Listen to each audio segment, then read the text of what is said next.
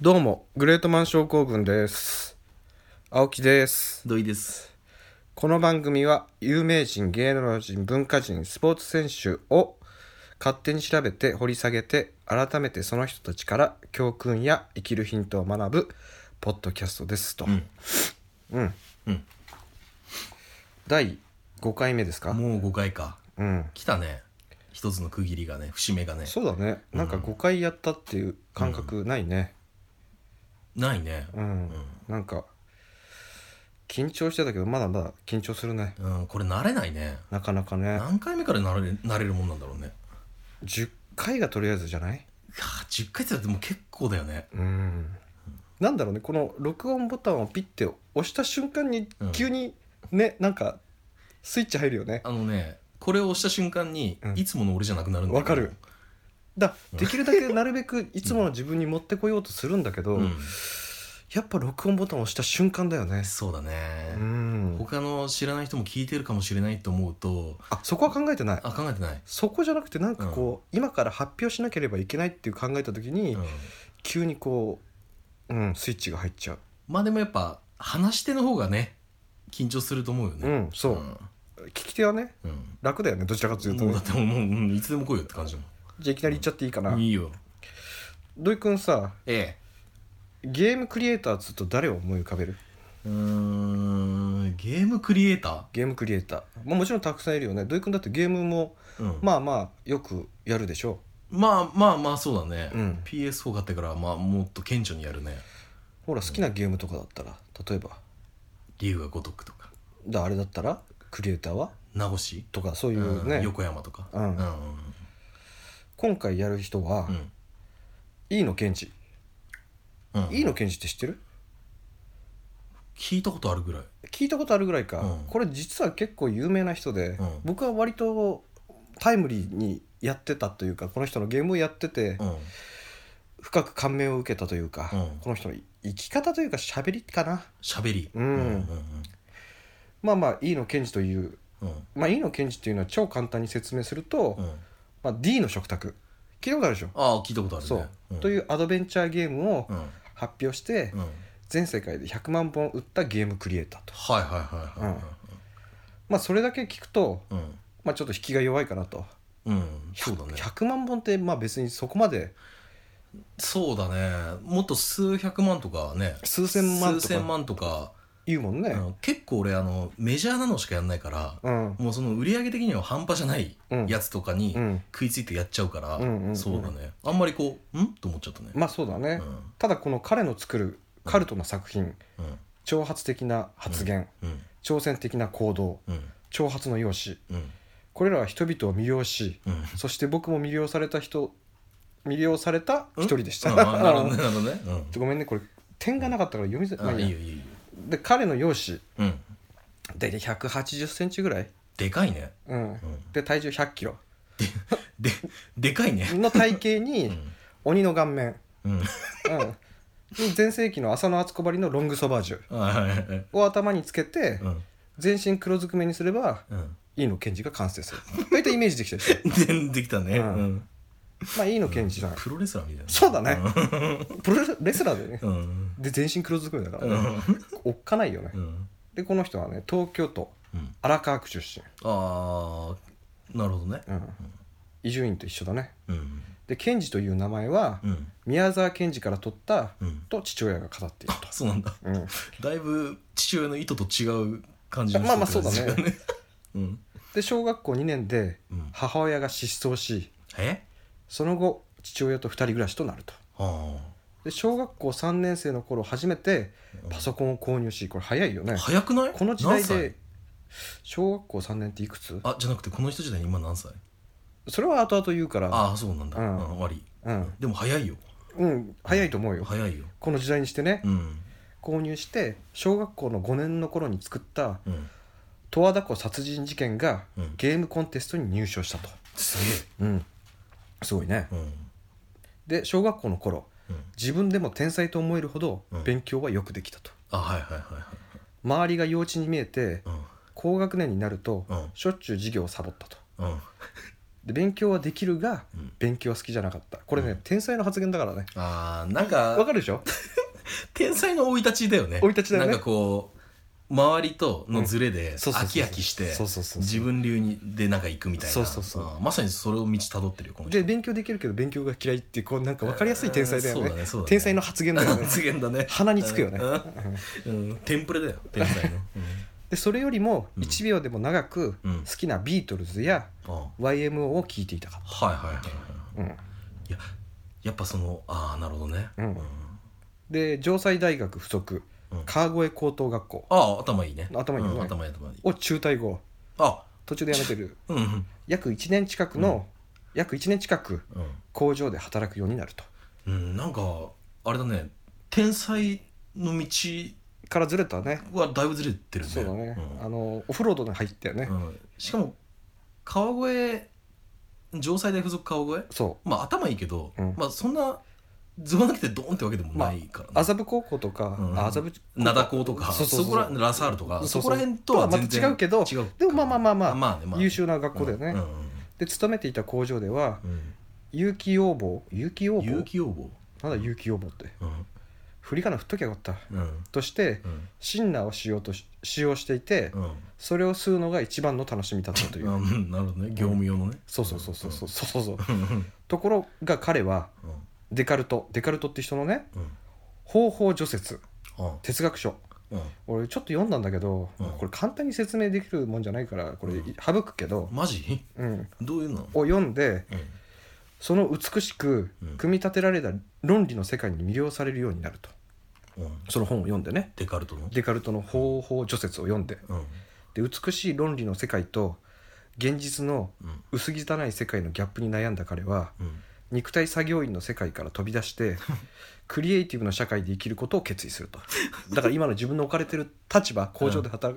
いてる人には申し訳ないけど、うんは働いてる自分とうんその美しく組み立てられた世界うんのギャップでなるほどねはいはいはでえーっと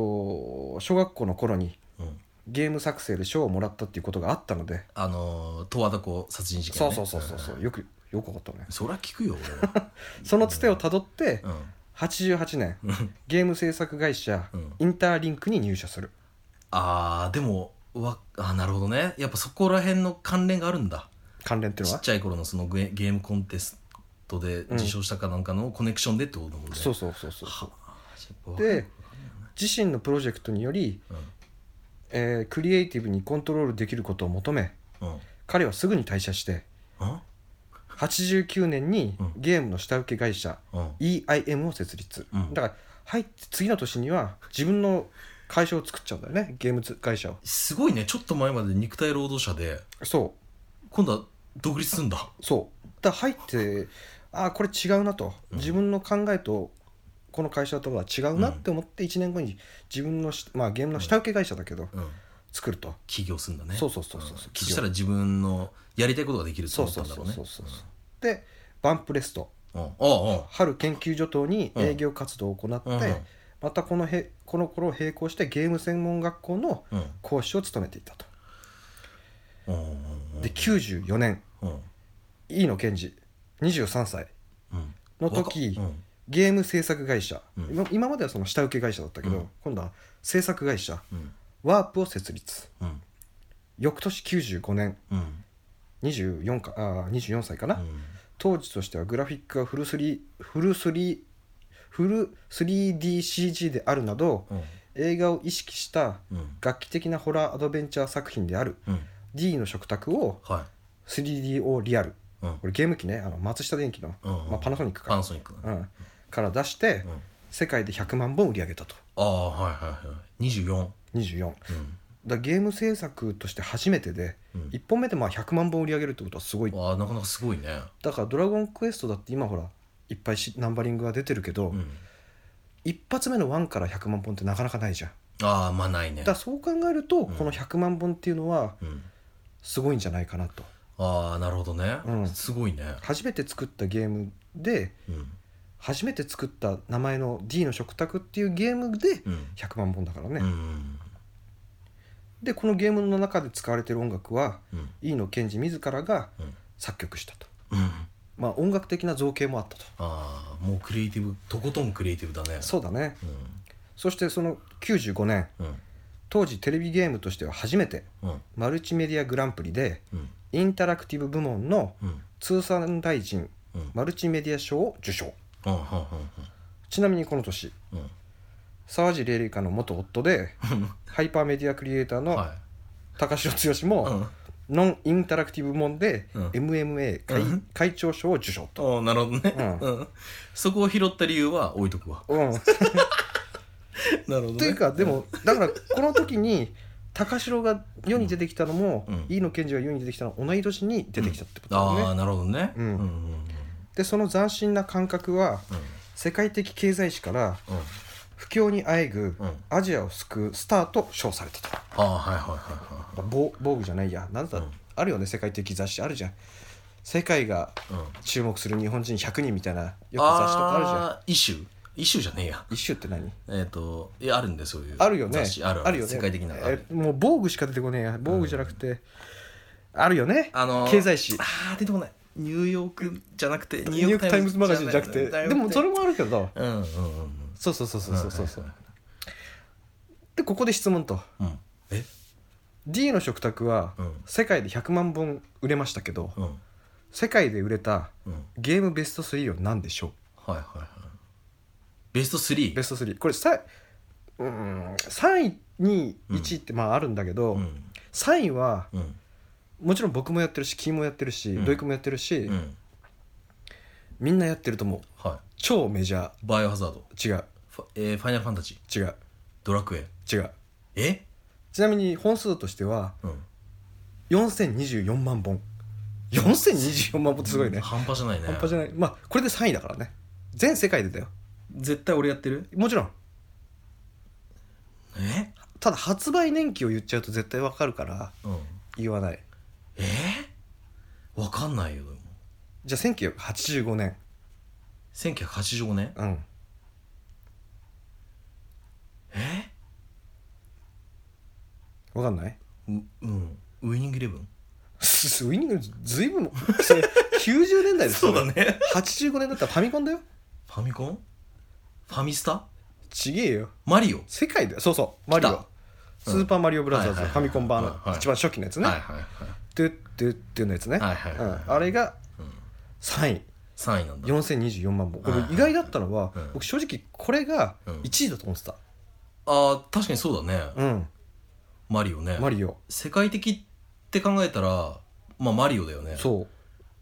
だからもうこれが3位なんだと思って東京オリンピックでもあれだもんね最後のオチとして使うぐらいだそもうんそねうそうマリオまあでも3位だからね、うんすごい4000万本売れてるからすごいんだけど、うただこの2位と1位んうん意外なんだよねえこれ絶対わかんないちなみに僕は2位はやったバイオハザードじゃないの違う違うの違うだってナンバリングもそこそこあってってことじゃないのあじゃなくて1本でってことナンバリングでってことじゃなくて待って逆を言えばマリオって1本で4400万部いったってこと4024万本そうだよすごいよさすがだね任天堂ねすごいよ半端じゃないじゃん半端じゃないよあそういうことかスーパーマリオブラザーズ1のみで4000万本通算で言ったら奥いってるかもしれないってこあもう全然いってるよとやばいねはあの他のマリカーとかも入れたらもっとだよねマリオ関連でねそうマリオ関連だけでも全然、ま、この「マリオブラザーズ1」だけで4000万本だかあなるほどねらで逆に言うと2位がすごいんだよゼルダ違うメーカー言ってる任天メ堂ーじゃないカーん任天堂じゃない、うんスクエニ洋芸よよげ洋芸ラストバース違うでも最近意外としかもあ俺はわかやったってるけどドイクはグやラってンないドセフトよくわかったねうんいやどういうやってないって俺やってたからいやいや5だよワ俺ンいツースリーやってたかやら5だもんこれファイブだけでそいくらう6500万本半端じゃないね半端じゃんてかしかも2013年だよそれがもう今までの世界の2位いってんだよやばいねやばいね元祖オープンワールドって感じだよねそうだねグランドセフトオートってねいやこのゲームは売れた売れたって言ってたけど、うん世界で2番目に売れたとは思わなかったすごいねうんうんすごいすごいうね、んでここで1位ですよ世界で最も売れたのは当てちゃうよいいよだって当ててるからね絶対わかんないよ今マジ俺やってないしね年代は言ってもわかんないかな、うん2006年最近なんだよ最近だね最近っつうか10年前ぐらいか2006年だねうんアンチャーテッドアンチャーテッドじゃない洋芸じゃない容疑じゃないえ今度また日本ってことまた日本ですねこれね俺の周りでやってる人見たことない分かったはいジャンル的には分かっおたうん何ときメモだ違うでもそいいとこでしょ全然違うあすマジうんい俺らあんまやんねえじゃんそういう恋愛シミュレーションやそういうレベルじゃないんだよねメーカーはああ言ってもわかあガンダムだ違う任天堂ま、ゼルダ違うだって違うっつってんじゃんさっきゼルダ出たよ任天堂ああ分かった何ポケモンだ違ううわそれはねでもねポケモンもいいラインいいポとケこモンについてたけどやべえよだけど白人の男の子みんなやってるよだけど違うんだよ意外枠ドンキーコング違うだかワリオら2006年だっつってんのうーん分かんねえわうんい正解言っていい、うん Wii のうんえ Wii スポーツなんだそれああったでしあょのでも一時期あのハード Wii, Wii うがんハードとしてうん発売された時に、うんあのその相乗りっていうか、うんあれで出てたやつだよそなローンチタイトルだよね、うんその Wii そうが発売したローンチタイトルローンチそうそう、うん発売したと同時に出たそううんソフト、タイトルよこれが8278万本うん、意外にいったねすごいよああそれなんだだけどうん欧米ではうん Wii スポーツはうんソフト単体での販売はなくてうん、 Wii 本体あとあじゃあやっぱほら必ず同梱されてそうはだね発売されてたため Wii の売り上げイコール Wii スポーツの売り上げであるという点が影響しておりう単純な比較はできないん、なるほどだからあのー CD で言うと AKB の握手券付き CD と、まあまあそういうことだね果たしてそのサザンの「津波」とか、ミスチルの「トゥモロネバノーズ」がうん一緒の価値なのかっていうところまあまあそういうことだねうんうんだからまあ、納得いかないよその売り方まあ、日本ではもちろん別売りだったんだろうけど腹立つわだからそう考えるとじゃあこの2位のグランドセフトオート すごいねがすごい、 うん別売りっていうかね普通にソフト単体でそうだねいってるっていうのはすごいねただこれは XBOX でも PS4 でも出てたけどハードが結構対応してるってことマリオに関してはファミコンの一一択だからねだってその時代ってそうだよねハードっつったらファミコンだけであたりとかあったけどねああそっかそっかあと他にもあったんじゃないかななんかゲーム機はああ、うんまあでもすごい、まあでもこの3位だこの順位うん最初見た時にえっ、と思ったけどね意外だねもっと昔のゲームソフトがうんそれこそポケモンとかもっと上に来てると思ったけど、うんうんうんうんグランドセフトオートとかそう Wii が来てるっていうナンバリングのグロスでいくと、うんポケモンとかすごいかもしれないけどねそうだね、んそうだあれだねってもうねすぐ出るからね次のがっていう、ただこの Wii スポーツすごいよね、うんすごい俺もやってなくて周りも誰もやってないのに密かに8278万本だよでも WiiWii 持ってなかったでしょ持ってないあの Wii 持ってるやつうはん大抵やったね、あ本当 Wii やってる友達いて、うん大学の時にうん Wii 買ったよっつって、うんやっぱりやったもんやったスポーツあーあれね面白いんだよねあの棒を切れ、こういうやつだよねそううんコントローラー持って、うんそのバッティングできたりとかテニスとかねそう、うんボーリングとかできたりね、うん振り方のさじ加減で、うん確かにあれ面白かったよあそううんあ面白いんだ面白い面白ていか面白くなかったらここまで売れないかずーっと俺バッティングやってたもん友達ん家で大学行か ず面白いんだよ